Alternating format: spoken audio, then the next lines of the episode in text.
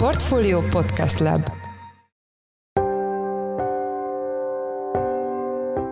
Mindenkit üdvözlünk, ez a Checklist, a Portfólió munkanapokon megjelenő podcastje augusztus 18-án csütörtökön. A mai műsor első részében azokkal a részvényekkel foglalkozunk, amiknek az extrém árfolyam emelkedése mögött kisbefektetői csoportok állhatnak, akik már korábban is képesek voltak kevésbé ismert vagy csőd közelben álló cégek árfolyamait az egekbe repíteni. Maga a közösségi tőzsdézés pedig még a koronavírus járvány kitörésére eredeztethető, oda vezethető vissza, amikor is így a világszintű lezárásoknak köszönhetően ugye rengeteg fiatalra szakadt rá váratlanul nagyon sok szabadidő, és hát ugye rengeteg pénz, például az Egyesült Államokban, ugye elsősorban a stimulus csekkeknek köszönhetően. És hát ennek a két körülménynek az együttállása tulajdonképpen a tőzsdék irányába indított el nagyon sok fiatalt, kvázi mint egy új hobbiként, ilyen közösségteremtő lehetőségként, mint egy sportfogadás jelleggel kezdtek elkereskedni a menő részvényekkel a kisbefektetők. A mém részvény jelenségről Mohos Kristófot, a portfólió részvényelemzőjét kérdezzük. Az adás második részében az orosz-ukrán háború legújabb fejleményeiről, a Krímfélszigeten történt robbanásokról lesz szó. A félszigeten az orosz csapatok komoly veszteségeket szenvedtek el, azonban a támadásokat Ukrajna nem vállalta magára, viszont felmerült egy radikális iszlamista csoport neve is. Én Pitner Gábor vagyok, a Portfolio Podcast Lab szerkesztője, ez pedig a checklist augusztus augusztus 18-án.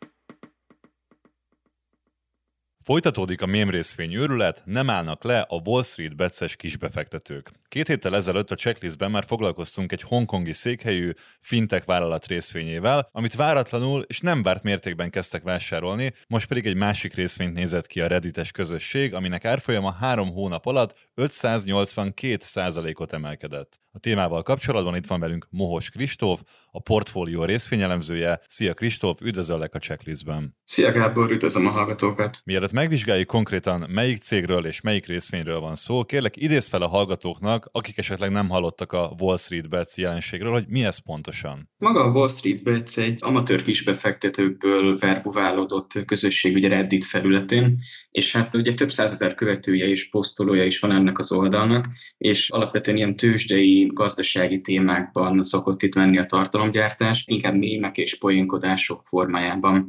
És hát tulajdonképpen a közösségi tőzsdézés legfontosabb platformjáról beszélünk itt. Maga a közösségi tőzsdézés pedig még a koronavírus járvány kitörésére eredeztethető, oda vezethető vissza, amikor is így a világszintű lezárásoknak köszönhetően ugye rengeteg fiatalra szakadt rá váratlanul nagyon sok szabadidő, és hát ugye rengeteg pénz, például az Egyesült Államokban, ugye elsősorban a stimulus csekkeknek köszönhetően. És hát ennek a két körülménynek az együttállása tulajdonképpen a tőzsdék irányába indított el nagyon sok fiatalt, kvázi mint egy új hobbiként, ilyen közösségteremtő lehetőségként, mint egy sportfogadás jelleggel kezdtek elkereskedni a menő részvényekkel a kisbefektetők. Eleinte ilyen Tesla, Amazon, Netflix és ehhez hasonló részvényekkel kereskedtek. Viszont aztán ugye a, kvázi a buli akkor hágott úgy igazán a tetőfokára ebben a történetben, amikor ugye a kisbefektetők felfedezték maguknak az úgynevezett short squeeze jelenséget, azaz ugye olyan papírokkal kezdtek el kereskedni, illetve azokat kezdték el felvásárolni, amiknek így aránylag magas volt a short állománya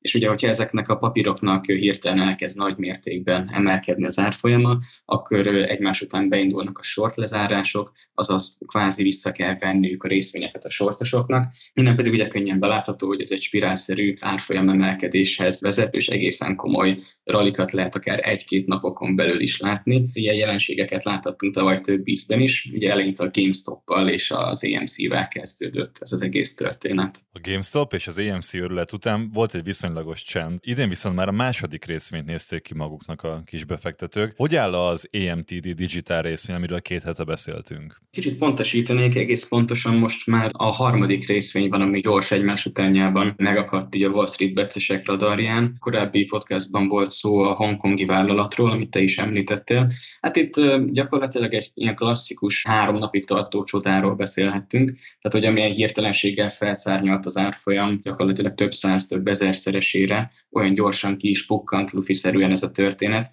Szóval mindezt inkább olyan előszeleként lehetett tekinteni az eseményeknek most így visszanézve. Viszont aztán rögtön ezután jött egy újabb, talán még ennél is nagyobb volumenű sztori, ahol is egy már konkrétan csődbe ment kozmetikai vállalat részvényére ugrottak rá a Wall Street becses srácok, és hát repítették így egészen éteri magasságokba az árfolyamot. Itt viszont egyébként egy kvázi ilyen fundamentális, vagy gyakorlatilag értelmes ok is meghúzódott a háttérben, ugyanis a Morgan Stanley az előző negyed évben már bevásárolt valamiért a bajba jutott cég részvényeiből. Egyébként külön elemzést nem hoztak le, hogy miért történt ez meg. Minden esetre erre is felkaphatták ugye fejüket a befektetők. Itt érdemes kiemelni azt a párhuzamot, és mondjuk tavaly is volt egy ehhez hasonló sztori, tehát hogy ez a logika mögötte, hogy mentsük meg ezt a bajba jutott vállalatot. Tavaly például a Hertz autókölcsönző vállalat gyakorlatilag már csőd eljárás felszámolás alatt volt. Az utolsó pillanatokban, amikor még lehetett kereskedni a részvényekkel, akkor jöttek a kis befektetők, és tolták fel annyira az árfolyamot, hogy kvázi meg tudták menteni ezt a vállalatot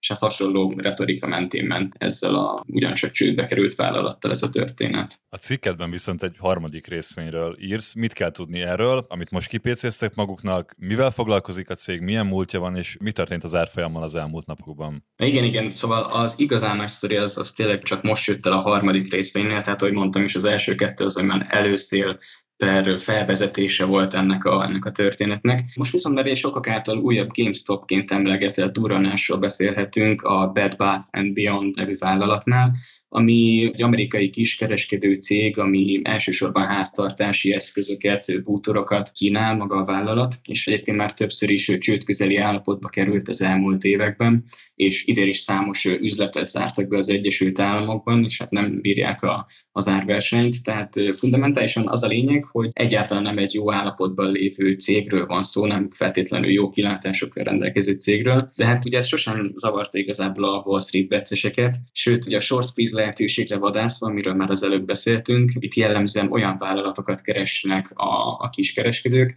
amik a rossz jövőbeli kilátások miatt kifejezetten magas sortállományjal rendelkeznek, és ez tökéletesen igaz a Bed Bath and Beyondra is. Még egy párhuzam így a korábbi eseményekkel kapcsolatban, hogy még azt fontos tudni, hogy, hogy már a tavalyi, ugye a 2021-es ralliknál is így a közkedvelt mém részvények, sztár részvények közé tartozott ez a papír, szóval igazából nem volt újdonság a kis befektetők számára ez a történet. Ugye ami pedig az árfolyamat illeti, július végi szinthez képest már megtöbbszöröződött egy részvény értéke, és hát ugye az elmúlt napokban indult be igazán a szárnyalás, és hát ezzel párhuzamosan egészen, hogy is fogalmazok, tehát ilyen frenetikus parti hangulat, buli hangulat van most a Wall Street Bet subredditen. Ugye rengeteg posztot lehet látni, ugye mémeket, lájkokat, annyi lájk van már egy-egy poszton, ami, ami tényleg a, az első és a második nagy short squeeze-t idézi a tavalyi időkből és tehát ezért már csak egyébként külső szemlélőként is szerintem érdemes lehet ellátogatni az oldalra, és, és elég jól lehet szórakozni az ott összerakott tartalmakon. Gyakorlatilag az zajlik, hogy így egymásra kontrázva bátorítják egymást az újabb vásárlásokra, ugye egy nagy mellényen megosztják a screenshotokat a két-három óra alatt összekapart profitokról, meg ami egyébként még egy nagyon érdekes adalék, és ezt szerintem fontos kiemelni, mert, mert ez egy újdonság a, a korábbi ugye tavalyi eseményekhez, tavalyi narratívához képest, képest. Tehát a, a körülmények, az infláció, az egekbeszökő megélhetési költségek, meg ez az általános kilátástalanság hangulat, ez ad mint egy ilyen tartalmat és egy ilyen hátteret, kvázi egy indokot erre az egész fellángolásra, és elég sokan úgy gondolkoznak, így a vezető posztoknál is lehet látni olyan jellegű tartalmakat, hogy hát ha már úgyis ennyiben meg annyiba kerül minden, ugye a pénzünk is elértéktelenedik, nem tudom, mi lesz a jövőmmel, már minden ég, akkor végül is miért ne próbáljuk ki ezt az egész sztorit. Tehát, hogy tényleg van egy ilyen egy ilyen apokalipszis előtti ilyen abszolút bioló hangulata a dolognak, ez, ez is egyszerre ijesztő, meg tud egyszerre vicces lenni. Igen, láttam a mémeket és a megosztásokat, tényleg van köztük igazán vicces. Miközben ez zajlik a Wall Street Bets körül az interneten, közben mik a reakciók a Wall Street-i tőzsdecápák, a nagy befektetők részéről, ők hogyan reagálnak az ilyen kis befektetői akciókra? Egyelőre még csönd van a, a történet körül, nincs olyan nagy média visszhangja sem. Többek között azért nem akkora szenzáció, mint tavaly volt, mert hát ilyen már történt így a közelmúltban, és maga a Wall Street Bets sem egy új jelenség, illetve a vállalat a Bed Bath Beyond vezérigazgatója sem szól szólalt meg. Tehát összességében az elmondható, hogy elég korán kaptuk el ezt a történetet, mindössze négy-öt napja zajlik magának a részvénynek a felpumpálása, meg ugye a korábbi sztorikat, amikről az elején beszéltünk, azok is legfeljebb egy-másfél hetes történetek. Arra viszont, hogy emlékezhetünk, hogyha párhuzamot akarunk hozni a tavalyi sztorival, hogy esetleg most is addig eszkalálódna a helyzet, hogy hát akkor elég komoly botrányok voltak így a kereskedési platformok korlátozásai miatt, ugye nem engedték egy bizonyos részvénymennyiség után vásárolni a kisbefektetőket, és hát elég nagy volumenű, meg hírportkavaró ugye, bírósági perek zajlottak, akár eddig is elmélt a történet. Ja, ami pedig konkrétan a gurukat, a szakértőket és a nagy nevű befektetőket illeti, Hát éppen az egyik fő ok, amiért ezt a céget PC-zhették ki maguknak most a Wall Street becesek, ugye nyilván a magas sortállomány mellett, az éppen az egyik legendás ilyen megmondó embernek, Jim Kramernek, vagy Kramernek a személyben keresendő. De ő a CNBC gazdasági hírportál gurúja tulajdonképpen, és több mint egy hetet tweetelte ki, hogy 10 millió Bed Bath Beyond részvénytől fog megszabadulni. És azt nagyon fontos tudni most ebben a kontextusban róla, hogy őt nagyon nem szívlelik így a Wall Street becses körökben, ilyen kis befektetők, és hát korábban is rengetegszer olyan kontraindikátorként használták kvázi így a gurunak a, ezeket a nagy megmondásait, nagy érveléseit, és hát a jelek szerint, meg a, ugye a Kramer kifigurázó mémek áradata szerint is valami ilyesmi történhetett most is, és nem kizárt, hogy ez a körülbelül egy hete kitvítelt erős vélemény indított el ezt az egész lavinát. Aki csatlakozna hasonló befektetői közösségekhez, és csoportosan vásárolna részvényeket, ahogy a Redditen is látjuk, azoknak te mit javasolnál? Mire figyeljenek és mire kell vigyázni? Hát ezt valamennyire két oldalról lehet megközelíteni szerintem. Tehát az egyik, hogy gyakorlati oldalról mire kell odafigyelni, hogy step by step, hogy hogyan jut el az ember azokhoz az eszközökhez, amikkel valamennyire maga oldalára tudja fordítani az esélyeket. Meg ugye van a másik szemszög, ugye gyakorlatilag ez a lelki szellemiségi oldala. Mind a kettő nagyon fontos. Ugye a gyakorlati oldalról nyilván érdemes figyelni így a fontosabb közösségi hírportálokat, oldalakat, nyilván a Redditet, de TikTokon is vannak influencerek, akik foglalkoznak, és nyilván rá fognak ülni erre a vonatra, de akár a Twitteren, YouTube-on is lehet követni ezeket az eseményeket élőben természetesen, illetve vannak úgynevezett ilyen sentiment analízisek, tehát hogy trekkelik a, a social media megjelenéseket, akár mondjuk a tőzsdei tikerek megjelenését, hogy mennyire népszerű egy adott részvény, mennyire beszélnek éppen arról a részvényről, és automatikusan bevásárol annak a vállalatnak a részvényéről, amiről sokan beszélnek. Ilyen ETF-et is lehet találni többet is. Viszont ugye mielőtt az ember neki kezdene ennek, meg mondjuk rápakolná a félházát, meg a megtakarítását, szerintem nagyon fontos átgondolni, hogy, hogy ennek nagyon komoly buktatói is lehetnek. Alapvetően nagyon könnyen át tudja ragadni az embert ez a FOMO érzés, ugye fear of missing out, hogy lemaradunk a lehetőségekről, és mondjuk akár most tartunk most épp a rally negyedik, ötödik napjában, és ugye beszállnak mondjuk a csúcson, akár egy 2000 százalékos rally után, és bőven benne van a lehetőség, hogy ez is csak egy ilyen rövid párnapos csoda lesz, és pont ott durran ki a lufi, amikor beszállt az ember, és ugye ilyenkor két lehetősége van, vagy az, hogy óriási veszteséggel kiszáll, vagy akár hónapokig, évekig benne marad a sztoriban, és várja az újabb szenzációt, és hát ez ugye nagyon nehéz lelkileg elviselni, ugye nem, hogy pénzügyileg. Egyébként erre pont jó példa, hogy oké, okay, hogy most nagyon nagy boldogság, meg buli hangulat van a Wall Street Betsen, de aki mondjuk tavaly is követte ezeket a dolgokat, az első meg a második short squeeze kipukkanása után akkor egészen depresszív alaphangulat volt így az oldalon, szóval ennek az egésznek megvan természetesen az árnyoldala is. Szóval röviden összefoglalva én azt mondom, hogy ez egy érdekes és jó buli tud lenni, én ezt személyesen is megtapasztaltam, hogy nagyon magával tudja ragadni az embert, viszont nyilván csak annyi pénzzel lehet ezt az egészet játszani, mert hogy itt tényleg játékról van szó, nem befektetésről. Tehát, hogy olyan pénzzel, amit hogyha akár teljesen elveszít az ember egyik napról a másikra, akkor azt sem viseli meg, sem pénzügyek, sem lelkileg, és semmilyen más vonatkozásban sem. Köszönjük szépen! Az elmúlt percekben Mohos Kristóf, a portfólió részvényelemzője volt a vendégünk. Köszönjük, hogy itt voltál velünk a műsorban. Köszönöm, hogy itt lehettem, és sziasztok! Az Ukrajnában zajló háborúban a figyelem most a 2014-ben Oroszország által megszállt Krimfélsziget felé fordult, ahol az elmúlt másfél hétben robbantások, rakétatámadások történtek, és ahol az oroszok veszteségeket szenvedtek el. Az sem tisztázott, hogy egyáltalán ukrán támadásokról van-e szó, kérdés az is, milyen fegyverrel történt a támadás, és időközben egy radikális, iszlamista csoport is képbe került. A témával kapcsolatban Huszák Dániel, a portfólió globál robotának vezető elemzője a checklist vendége. Szia Dani, üdvözöllek a műsorban. Szia Gábor, üdvözlöm a kedves hallgatókat! Az első robbantásokról körülbelül másfél hete érkezett hír. Ezek után Ukrajna nem vállalta fel a robbantásokat, Oroszország viszont Ukrajnát gyanúsítja ezzel. Mi történt pontosan? Az első incidens az elég érdekes volt, ez ha minden igaz, akkor augusztus 9-én történt. Több felvétel került ki a közösségi médiába arról, hogy hatalmas robbanások rázták meg Krím nyugati részében található Novofedorivka régiót, és rövidesen kiderült, hogy arról van szó, hogy egy ott működő orosz katonai légibázis területén több elég jelentős robbanás is történt, illetve nagy tűz is volt utána. Hivatalosan az orosz álláspont akkor az volt, hogy baleset történt, felrobbant egy lőszerraktár, amit vélhetően egy óvatlan a katonának a, az óvatlanul eldobott cigicsikkel okozott. Rövidesen kiderült, beigazolódott az, amit már ugye a közösségi médiók került videók alapján látni lehetett, hogy itt azért nem egy darab lőszerraktár robbant fel, hanem elég sok robbanás volt a, ennek a légibázisnak a területén. És ugye az oroszok azt is állították, hogy nem történt sem súlyos anyagi kár, sem emberi veszteség, de másnap a műhold felvételek arra is elvilágítottak, hogy azért elég sok repülőgép, ami ott volt a légibázison megsemmisült.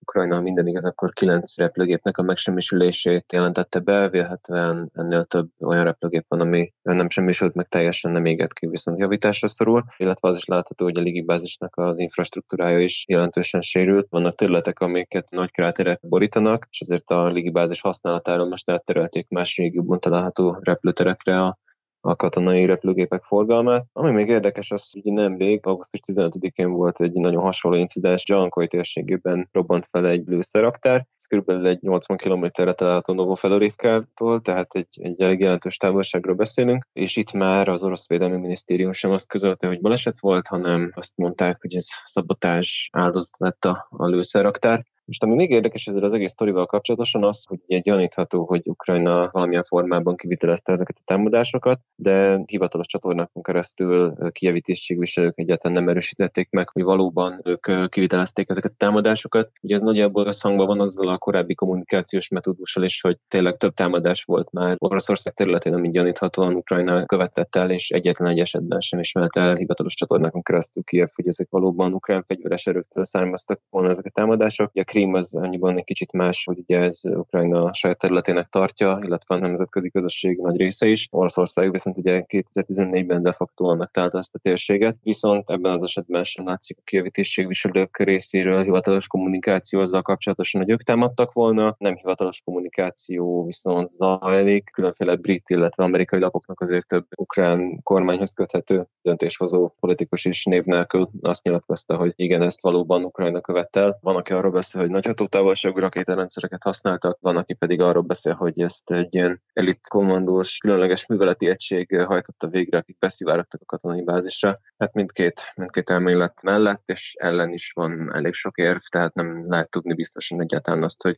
milyen fegyver volt az, ami amit használtak. Minden esetre annyi nagyon érdekes az egész incidenssel kapcsolatosan, hogy mindkét támadás az bőven a frontvonalak mögött, tehát több mint 200 kilométerre a frontvonalak mögött történt, tehát nagyon, nagyon jelentős távolságot kellett megtennie akár a különleges műveleti egységnek, akár egy rakétának, hogyha ezt a távolságot teljesíteni akarták. Tehát, hogyha valóban Ukrajna követte ezt a támadást, az igencsak jelentős olyan képességekről árulkodik az ukrán oldalon, amelyekről nem tudtuk korábban, hogy léteznek. Mekkora presztízs veszteség az Oroszországnak, és mekkora veszteség a felrobbantott repülőgépek tekintetében? Magában azért talán a kilenc repülőgép megsemmisülése az nem fogja letérdeltetni az orosz légierőt, azért a, mióta megindult az invázió, ennél már komolyabb veszteségeik is vannak. Viszont presztis veszteség tekintetében szerintem ezért elég jelentősnek nem mondható az a dolog. Nagyjából az volt látható azért az orosz lakosságnak a viselkedés alapján, hogy úgy gondolták, hogy a Krím olyan terület, ahova Ukrajna nem tud támadást kivitelezni, mivel nem rendelkeznek olyan nagy hatótávolságú tüzérségi eszközökkel, még segítségével Ukrajna területéről a Krímre tudnak lőni. Az látható a közösségi médiában felkerült felvételeken is, hogy békésen nyaralgatnak az orosz turisták a Krímnek a partjain, miközben háttérben hatalmas robbanások láthatók. Tehát az, az látható, hogy, hogy sokan azért úgy gondolták, hogy ez egy, egy olyan terület, ahova nem ér el a háború,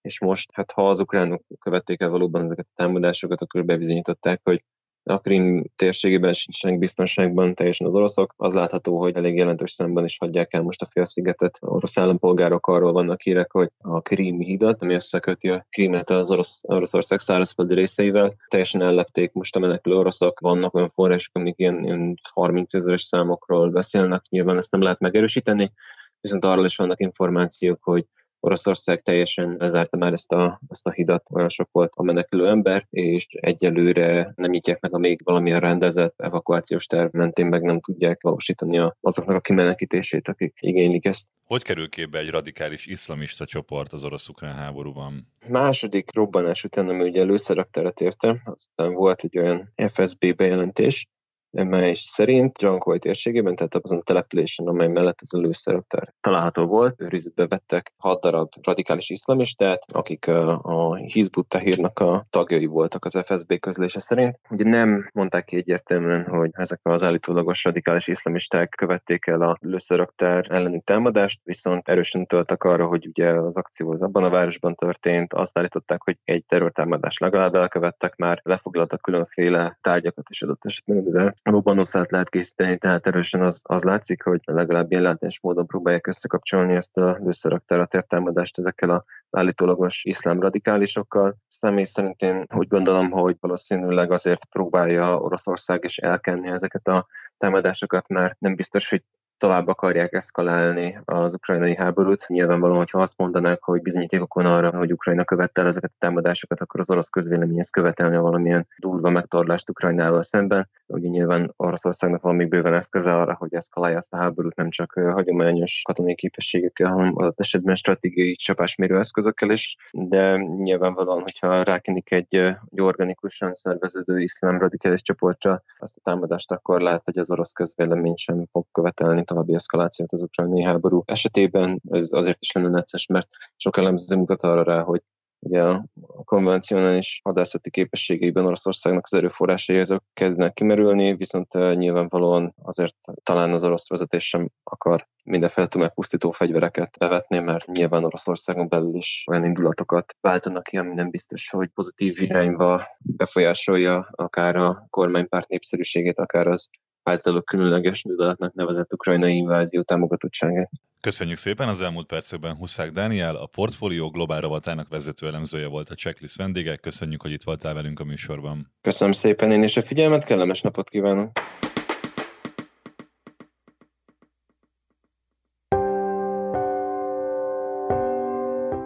Ez volt már a Checklist, a Portfolio munkanapokon megjelenő podcastje. Ha tetszett az adás, iratkozz fel podcast csatornánkra valamelyik nagy podcast felületen, például a Spotify-on, az Apple Podcast-en vagy a Google Podcast-en. Ha segítenél nekünk abban, hogy minél több hallgatóhoz eljussunk, akkor arra kérünk, hogy értékeld a Portfolio Checklist podcast csatornát azon a platformon, ahol követsz minket. A mai adás elkészítésében részt vett Gomkötő Emma, a szerkesztő pedig én, Pitner Gábor voltam. Új adással holnap, azaz pénteken 5 órakor jelentkezünk. Addig is szép napot, sziasztok!